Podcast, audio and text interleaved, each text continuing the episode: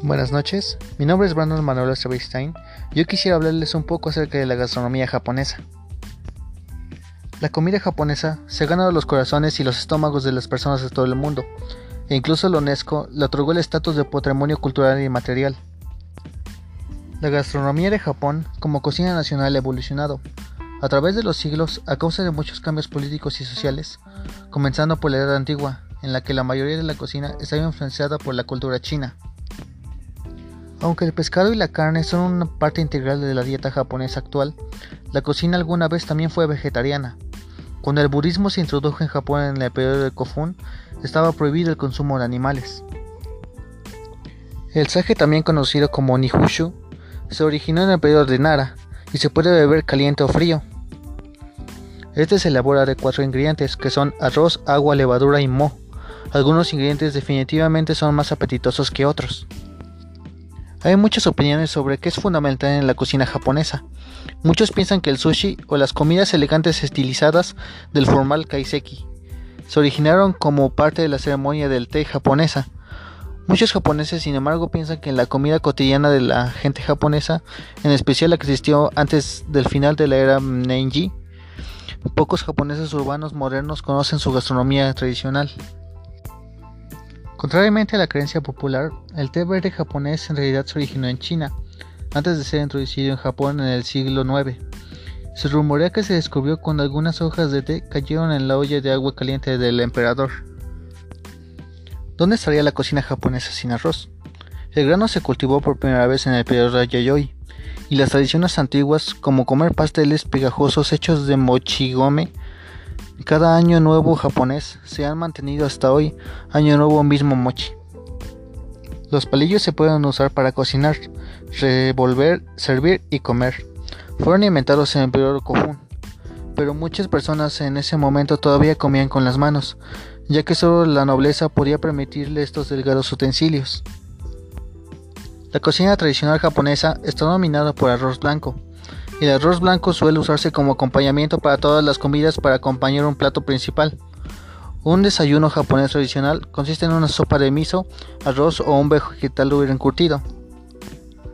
La cocina japonesa comenzó a ganar su sabor en el Edo del siglo XVII, que más tarde se conoció como Tokio. La ciudad ahora alberga la mayoría de los restaurantes de estrella Michelin en el mundo. El periodo del Edo, que fue entre 1603 y 1868, también se conoció como la era del samurái. No habría sido una sorpresa ver las calles llenas de samuráis con espadas que se paran junto a los productores de verduras que venden sus productos. El ramen siempre ha sido una comida para estudiantes. Después de que una afluencia de estudiantes se mudó de China a Japón en el siglo XVII, los restaurantes comenzaron a fusionar los fideos chinos con la cocina japonesa para crear un plato rápido y fácil. La comida japonesa pudo haberse cultivado en los campos, pero se crió en las calles. A medida que la población del Edo creció de 1,000,000 en el siglo XVIII, una afluencia de hombres solteros provocó un nuevo estilo de comer mientras estaba parado en los puestos de comidas llamados yatai. No puedes tener cocina japonesa sin umami. Es el quinto sabor que combina dulce, agrio, salado y amargo. En 1908, el químico Kikunae Ikeda descubrió este sabor que se puede encontrar en la amplia variedad de alimentos, desde guisantes y carnes de cerdo hasta queso y zanahorias.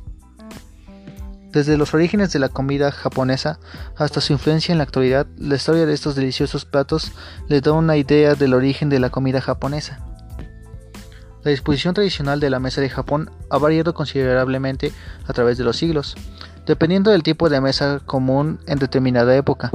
Antes del siglo XIV se colocaban pequeñas mesas cajas o bandejas planas en el suelo antes de cada comida. Mesas bajas más grandes que daban cavidad a familias enteras se fueron popularizando en el siglo XX, pero estas dejaron vía libre casi totalmente a las mesas y sillas del estilo occidental hacia el final del siglo XX.